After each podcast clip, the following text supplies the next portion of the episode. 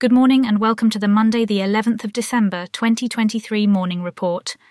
Here are the headlines 2. 5M patents infected with data loss in Norton Healthcare ransomware outbreak. In a concerning cybersecurity incident, Norton Healthcare revealed that a ransomware outbreak has compromised the privacy of roughly 2.5 million patents, exposing them to potential data loss. The breach, now under investigation, underscores the ongoing threats to healthcare institutions and the importance of robust digital protections. Norton Healthcare is actively working to mitigate the consequences of the attack and to prevent any future security lapses.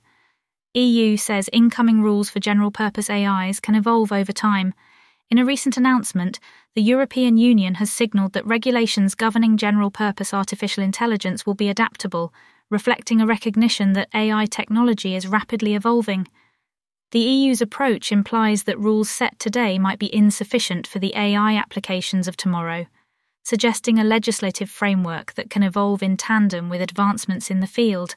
This forward thinking strategy aims to balance the need for innovation with the imperative for consumer protection and ethical standards in AI development.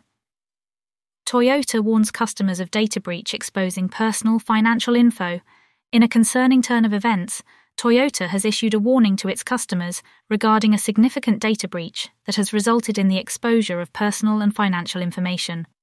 The breach, which originated from unauthorized access to a third party server, has potentially affected millions of individuals who have conducted business with the automotive giant.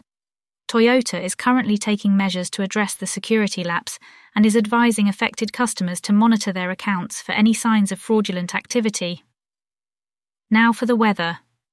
Week ahead. November 12, 2023.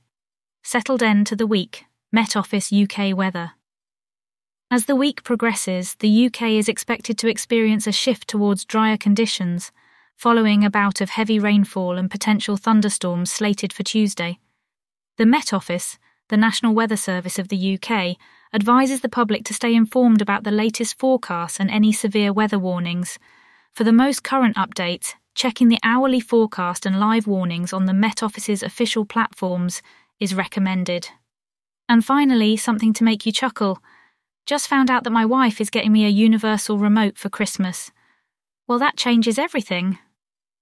That's all for today's morning report. Make sure to subscribe to ensure you never miss a report. Thanks for listening and have a great day.